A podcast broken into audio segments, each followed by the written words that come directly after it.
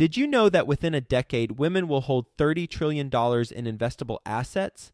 Yet somehow, only 19% of women reported feeling confident in selecting investments that align with their long term goals.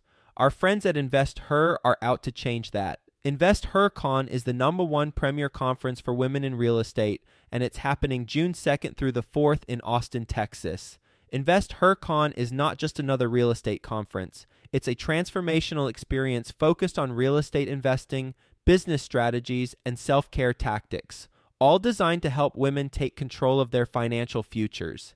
Gain the knowledge and skills you need to grow your portfolio and build a sustainable business, all while connecting with over 500 women who are playing at the same level.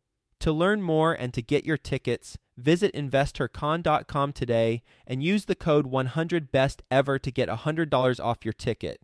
That's investher, H E R, con.com promo code 100 best ever to get $100 off your ticket. Compare their pro forma to your pro forma, and then any discrepancies, identify. You want to go ahead and ask that listing broker, hey, why are you making this assumption? I'm making this assumption because of A, B, C, and D. So am I missing something? Is there something you shed light on so I know that I'm making the correct assumption? It's that time of year again, tax season. Dun dun dun. How are you doing on tax season? How's that treating you so far? Well, if you have a lot of receipts and you're organizing things like your income and expenses and creating reports, and you're also trying to keep up to date with the new tax reform this year, there's a lot of deductions that we can take to maximize return, and there's a lot of strategies that we need to make sure we're aware of. Are you optimizing for the new tax laws? Well, our sponsor Stessa teamed up with the top real estate CPAs to offer you the ultimate rental property tax guide. And I've read it. This is the ultimate rental property tax guide. I'm talking about they've got everything covered from opportunity zones to entity selection to establishing a home office, travel expenses, what type of travel expenses are deductible, real estate strategies, tax strategies, capital improvements versus repairs. I mean, this is the ultimate rental property tax guide and you can get it for free by going to stessa.com forward slash best taxes. You have to sign up for an account, but the account is free. So when you sign up for a free Stessa account, you will get this guide. This is worth its weight in gold for sure. Go to stessa.com, S-T-E-S-S-A.com forward slash best taxes.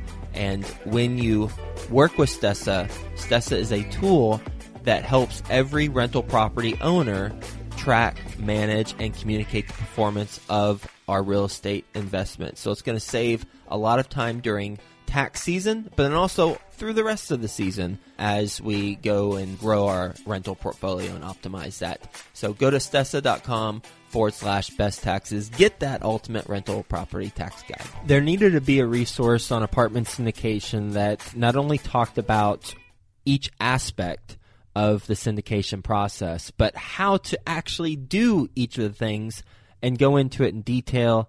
And we thought, hey, why not make it free too? That's why we launched Syndication School, and Theo Hicks will go through a particular aspect of apartment syndication on today's episode and get into the details of how to do that particular thing. Enjoy this episode. And for more on apartment syndication and how to do things, go to apartmentsyndication.com or to learn more about the apartment syndication school, go to syndicationschool.com so you can listen to all the previous episodes. Hi, best ever listeners. Welcome back to another episode of the Syndication School series, a free resource focused on the how to's of apartment syndication. As always, I'm your host, Theo Hicks. Each week, we air two podcast episodes that make up a larger series that focus on a specific aspect of the apartment syndication investment strategy. And for the majority of the series, we will be offering a document or spreadsheet or some sort of resource for you to download for free. All these documents, as well as past and future Syndication School series, can be found at syndicationschool.com. This episode is going to be part six of a six part series. So we're going to conclude the breaking down the apartment financials series. If you haven't so already, I recommend listening to part one through four. In part one and two, we broke down the rent roll. In parts three and four, we broke down the T12. And then, of course, you're going to have to listen to part five in order to understand what we're talking about today because that was the first podcast where we broke down the offering memorandum, the OM. And we're going to finish up breaking down the OM today, as well as discuss a few things that you want to look for when specifically you are underwriting the deal. We already discussed what to do when you're screening deals, but we're going to conclude by discussing okay, so here's what the OM is, what's relevant to me when I'm actually underwriting the deal. So, in part five, the first episode about the offer memorandum, we went ahead and went over the executive summary, we went over the location analysis as well as the property description.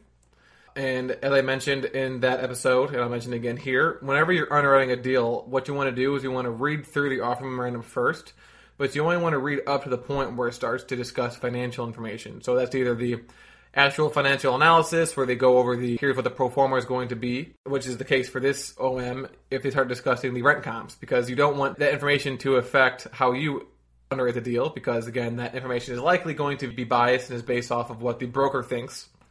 And what the broker thinks doesn't necessarily matter when you're underwriting the deal.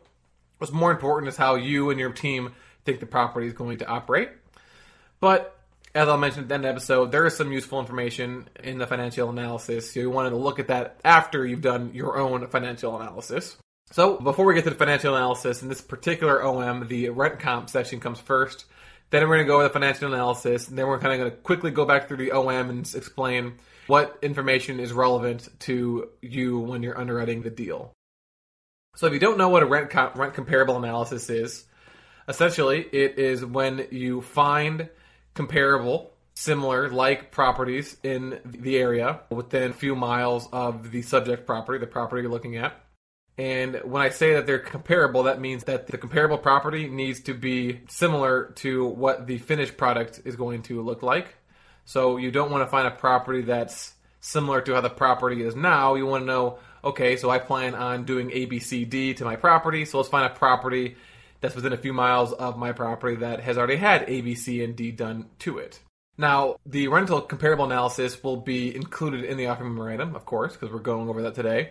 And people have different philosophies on how to approach the rent comps. But what we do is typically we will use the rent comps that were provided by the broker.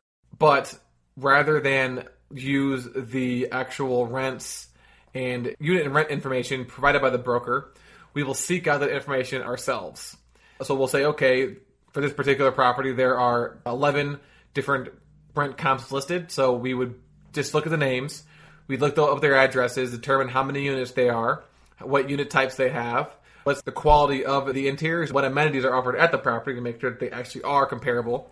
And if the unit interiors and the amenities offered are similar to the unit interiors and renovation and exteriors of our finished product, then we will find the rent information and use that to create our own rental premiums. Because essentially, that's what the outcome of the rent comp analysis is: determine, okay, right now my units are rented for 500 bucks a month, and I plan on spending five grand and doing granite countertops and fancy appliances and whatever it happens to be. How much rent can I demand for that new unit? And that's what the rental comp analysis is for. So I'd find properties within a few miles that have those stainless steel appliances, granite countertops, and maybe the same state of the art fitness center and resort style pool that my property has. And then I will determine what their rent per square foot is. And then based off of the square footage of my units, I can say, okay, I'm going to get the same rent per square foot as them, so here's my new rent. That's one way. Another way to determine what the rent premiums are going to be are based off of proven rental premiums from the current owner.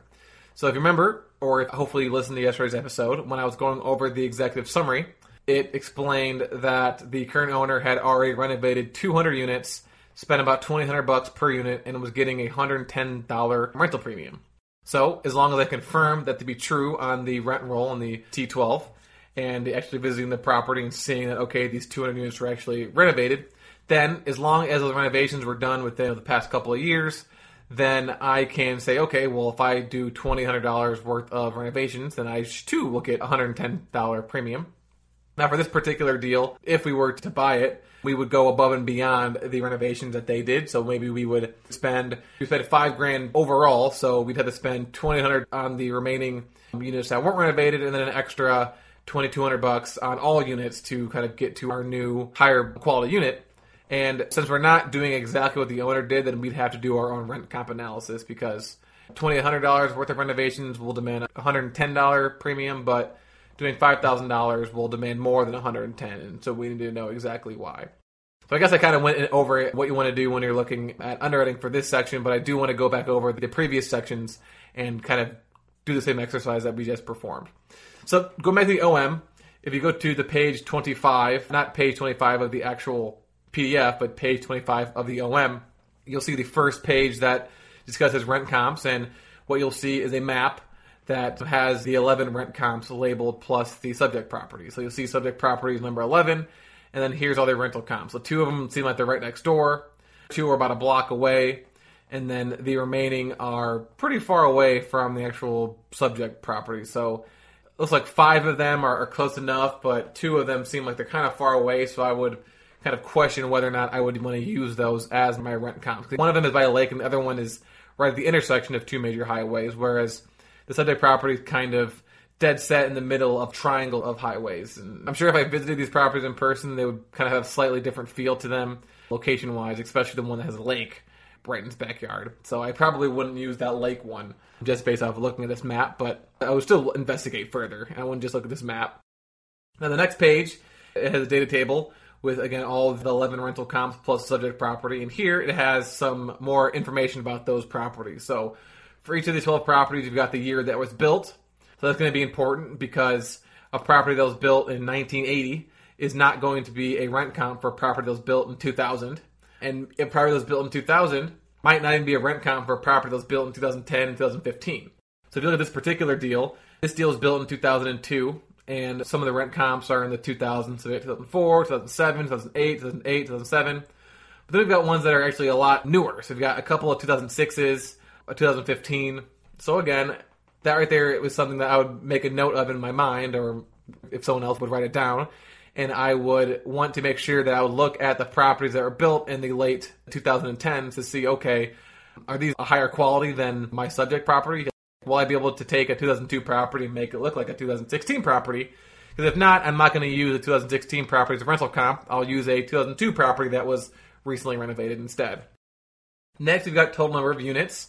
That's also going to be important, especially if you're looking at smaller multifamilies. Like if you're looking at, let's say, a 50 unit then you're probably not going to want to use a 400 unit building as a rental comp because your 50 unit probably is not going to have the same clubhouse, same pool, same amenities as a 400 unit building. This particular deal is 250 units, and all the rent comps are between 150 to looks like 450. So 451, I might want to look at that and be like, okay, do they have multiple pools, multiple fitness centers, multiple amenities that would allow them to demand a little bit higher rent than mine and make the adjustment? Next, we've got average square footage, and the reason why that's important is because when you're doing a rental comp analysis to compare like properties, you need to find the dollar per square foot. So once it lists out the average square footage, it will give you a market and effective rent. So market rent is what the unit should be renting for based off of comparables, and the effective rent is what they're actually getting. And for each of those, there's a rent per square foot. And you'll see subject property here kind of ranks 11th when it comes to the rent per square foot for the effective rent. So the current rent is on a per square foot basis is the second lowest. And then we'll have occupancy.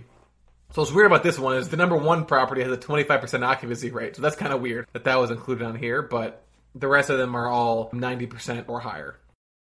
Next, it goes even more details. So before it had just kind of the overall average market rent and the overall average effective rent, overall market rent per square foot, overall effective rent per square foot. Next is going to break it down by a unit basis, which is going to be more important to you. You're going to want to do your rent comp on a unit by unit basis, not an overall basis. So I'm not going to say, oh, well, currently my property is at a rent per square foot of $1.24 and the average rent comp is $1.39, so every single unit is going to be $1.39. It's not necessarily the case because in some locations, certain floor plan type is going to, to rent for more. So it looks like for this case, the uh, floor plan with the highest rent per square foot is going to be the one bed, one bath. So it's got a breakdown of all of those 11 rent comps plus the subject property. And it has a unit type, so one bed, one bath is one data table, two bed, two bath is one data table, the other two bed, two bath is another data table, and the three bed, two bath is another data table. So there's a total of four data tables. And it lists out the number of units for each of those unit types, square footage, and the rent. And then it gives you a rent per square foot for each of those. And at the bottom of each of the data tables is going to be an average rent per square foot. And that's what you're going to want to use. So for the one bed, one bath, I would assume that I will be able to get $1.31 per square foot. For the two bed, two bath, I'd assume $1.24 per square foot, and so on and so forth. So I'd use those numbers, multiply them by the square footage of the four different unit types, and then that's what my new rent is going to be after I implement my value add business plan.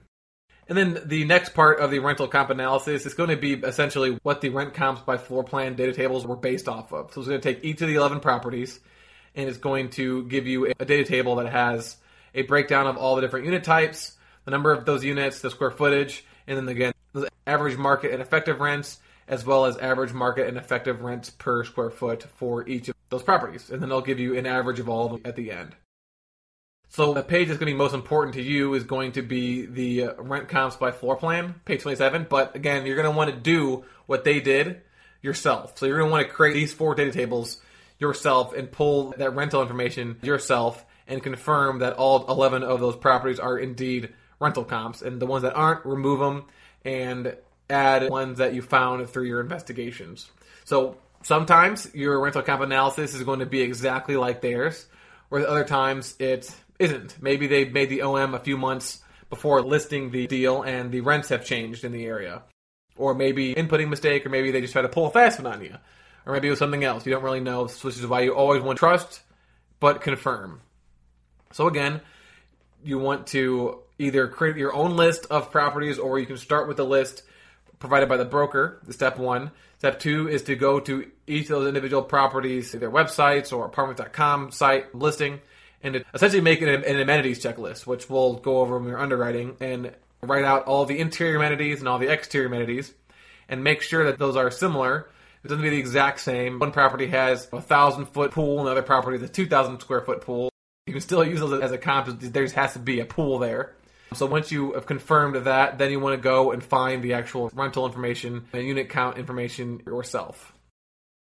So the last section in this OM is going to be the financial analysis. So the financial analysis is going to basically be the broker's opinion on the projected financials, the projected income and expenses of the property once someone takes it over. So again, this is something that you don't want to look at until you've actually done it yourself, but it is good to see what the broker actually thinks is going to happen. Compare it to yours, and then any differences you can ask the broker and say, "Hey, I saw that you said that the year one vacancy is going to be 5%, but I'm getting 10%. What's your justification for making it 5%? My justification is that the average occupancy rate in the market has been 90% for the past 10 years, and so I'm assuming a 10% occupancy. Why are you assuming 5? Is an example. I completely made that example up, but that's something that could happen. And if you don't look at the financials ever, then you're not going to be able to ask those questions. And if you look at the financials first, then you might just assume that they're right, and then you'll have no questions because you have exactly what they have. So for this particular OM, the first page it kind of summarizes the investment. So it's a lot of stuff in the OM you'll see, realize is a repeat. So again, it's got the data, year construction, number of units, rentable square feet, average unit size, occupancy, market rent, and rent per square foot. And next, it kind of summarizes okay, so based off of our underwriting, year one, here's what your gross income is going to be, here's what your operating expenses are going to be. After your reserves, here's what your net operating income should be. And it also has some, some tax information, so how they are calculating their pro forma tax rate. And then it has this particular one, kind of an income trend. So it's showing you, hey, if you look at the T6 compared to the T3 compared to the T1, income's been going up in a one to one relationship. Again, they might just pull random data points like that. Maybe instead of total income trend is vacancy, or maybe it's rent, or maybe it's something else that is trending good. And then right here at the bottom left of this investment summary page, it says that we are basing all of our assumptions on someone coming in there and renovating the remaining units at the same cost as the owner and getting the same rental increase that the owner received. As well as we think that if you put in new appliances, washers and dryers, and the units, and they'll cost you three grand, you should be able to get an extra $75 in increases. The next page it is comparing the T12 to their pro forma. So as you will see, this will be pretty familiar to you because you've already looked at the actual T12. But on, on here, it will have the trailing 12 month information for gross rent. Then it'll have the vacancy, the concessions, other income, all the different expenses, essentially everything we went over during the T12 overview. And so in this particular one, it says here's what it's like for the last 12 months. But look, for the past six months, it's been getting better. And for the past three months, it's been even better. And for the past one month, it's an amazing deal now. And then it'll have their compare that to their pro forma. So they'll have their essentially their year one, their stabilized pro forma. So what's it going to be like once a property is stabilized? Same information. So all the income and expense line items that we went over in the T12, and it will break it down for the year on a monthly basis, on a per unit basis, and on a per square foot basis. And then for the expenses, it'll give you kind of a percentage of the gross income. Now, what's interesting is that on the page where they discuss either a comparison of the historical to the pro forma or just the pro forma, then they're going to have kind of a list of their assumptions for the pro forma. So I always think it's interesting to read through those and kind of compare their assumptions to my assumptions. So for this particular deal, they say that, for example, market rents are growing 5% in year one, 4% in year two, and 3.5% in year three. And so for me, for our deals, typically I assume only a 3% annual increase, but they might be including the rental premiums here as well. So they're saying that, okay, you're going to implement your value business plan, and you're going to have the biggest increase in year one, but then you're going to do a little bit less in year two, and then it'll go back to that 3% in year three. Something else they say that the gain loss to lease is going to be 1% each year. But if I go ahead and look at their historicals, it looks like it is pretty similar to what they were doing before, so that's a good note. Another example on site payroll is $1,200 per unit, right on board with our assumptions. They say that the bad debt is going to be 0.3%. So I'd look at their bad debt and be like, okay, well, you're saying that's going to be $11,000 in year one, but no matter what combination of trailing 12, 6, 3, 1 I look at is between $50,000 and $85,000. So I would probably set it closer to those numbers just because that's what it's currently operating at.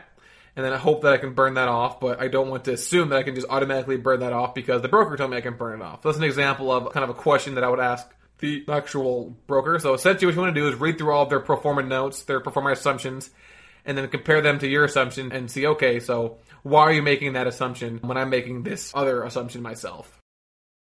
On the next page, it has a 10 year cash flow. So in the page before, it just says, hey, here's what's going to be like in year one. Now they're saying, hey, here's what's going to be like every year for the next 10 years. And they will also include whatever their growth assumptions are. For this particular case, as they said before, 5%, 4%, 3.5% for the market rent growth, then market rent grows by 3% each year thereafter. Loss of lease is going to be 1% forever, they say. Vacancy is going to be 5% forever, they say. Other income growth is going to be 3% each year. And then based off of that, they can paint an overall picture of what's going to be the net operating income each year for the next 10 years, or 5 years, or 7 years. Kind of just varies. So that's kind of like their pro forma, and then they're going to go over kind of what they're basing it all off of. So you'll see here they got another unit mix, did a table with all the unit types, and kind of what the annual market rent is, and then what's the monthly rent, and then based off of their most current rent roll and their rent per square foot. And then kind of again another data table that shows, hey, as you go up in unit size and number of beds bath, here's how much more rent we get. And then they also have a pie chart that shows a breakdown of the actual unit mix. So it looks like they have half two bedrooms and then about a fifth three bedrooms, and then the rest are going to be one bedroom units. But essentially, this is a snapshot of the most current rent roll, as it states on there. And this particular deal, that's all they have on here. They've got the investment summary page it says, hey, here's what your year one income is going to be. They've got their comparison of the T12s, T6s, T3s, T1s to, again, their pro forma and what assumptions they made. Then they have their 10 year cash flow, same thing, comparing the T3, in this case T1, to year one through year 10. And then for some reason they decided to give you a current snapshot of the rent roll. Now, in some cases, there might be a lot more information in this section. They might include information on debt, what type of debt they expect on the property, and the insurance quote that they got. Maybe they might have a data table of the capex breakdown. Um, so it really depends. But overall, the information that you're going to need from the OM, as I mentioned, is one, look at the rent comps and see what they're using and confirm that they're correct. And after that, essentially, you're going to want to compare all information they have in their OM to your information. So you've already done your location analysis. So does their location information line up with yours? And did they include information that maybe you didn't know about? Maybe there was a certain school that was listed on some sort of top 10 list that you didn't know about, and that's great information that you can include when you're making your investment summary. For the actual property description, you want to use that information in order to kind of screen it against your investment criteria to see if the deal makes sense. So, for example, for me in Tampa, is not good to have properties that don't have a concrete slab construction. So, I'll look at the property description, and if it says that the foundation is made of wood, then I will automatically disqualify that deal from contention. The property description stuff can also give you an idea of the different amenities of the property, maybe amenities that you add, or maybe different fees you can charge for certain amenities. And then for the financial analysis section, besides the rent comps, you're just going to want to kind of, after you fill out your cash flow calculator, compare their pro forma to your pro forma. And then any discrepancies, identify, you want to go ahead and ask that listing broker, hey, why are you making this assumption? I'm making this assumption because of A, B, C, and D. So am I missing something? Is there something you shed light on so I know that I'm making the correct assumption? And then you also want to run all of this stuff by your management company to kind of confirm all of your underwriting, which will again we'll talk about either in the next series, and it might actually be the next series. We're going to dive into everyone's favorite topic, which is underwriting. So either next series or the series after, we'll go over that, and we'll reference these T12s and rent rolls and offer memorandums. The point of this series, I just wanted to kind of introduce you to those three different documents so that the underwriting series wasn't going to be 20 parts long. So this six part series was based off of breaking down those financials and all this information you've learned in this series, as well as heck, all other previous series too, will be used during the underwriting series. So until then, I recommend listening to parts one through five, as well as downloading the T12, downloading the rent roll, and downloading the offer memorandum, and kind of reading through it. Maybe maybe re-listening to the episodes with the document in front of you, so you kind of grasp it, because you're gonna need that information when we underwrite deals. So listen to those episodes, download your documents, listen to other series at syndicationschool.com. Download our other free documents there as well. And again, I appreciate you guys listening, and I will talk to you tomorrow on Follow Along Friday. Stessa is the essential tool for tracking your rental properties, and it's going to save you a tremendous amount of time during tax season. Stessa organizes all of your rental property financials and automatically creates all the reports you need to file your tax return. And Stessa teamed up with the top real estate CPAs to offer you, best ever listeners, the ultimate rental property tax guide to help you maximize your deductions. Get that copy when you sign up for an account. The account's free. So get the copy by going to stessa.com forward slash best taxes. That's S T E S S A dot com forward slash best taxes. Have you heard about the latest podcast for entrepreneurs called Tough Decisions? Listen to Dan and Danae Hanford as they interview successful people from around the world about tough decisions as entrepreneurs. Visit toughdecisions.net and be sure to subscribe to their free weekly entrepreneurial email. That's toughdecisions.net.